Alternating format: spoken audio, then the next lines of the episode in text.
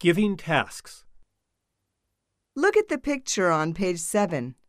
I'm going to give you the names of 10 things. Circle them and tell me where they are. Listen to the interviews and fill in the chart. Now you are going to draw a picture by listening to the directions on the CD. Listen carefully, please.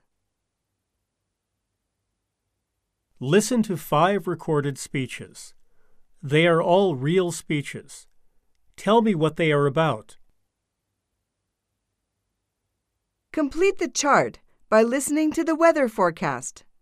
Then exchange your charts with your partner to see if they are the same. Listen to the CD and tell me briefly what the story is about.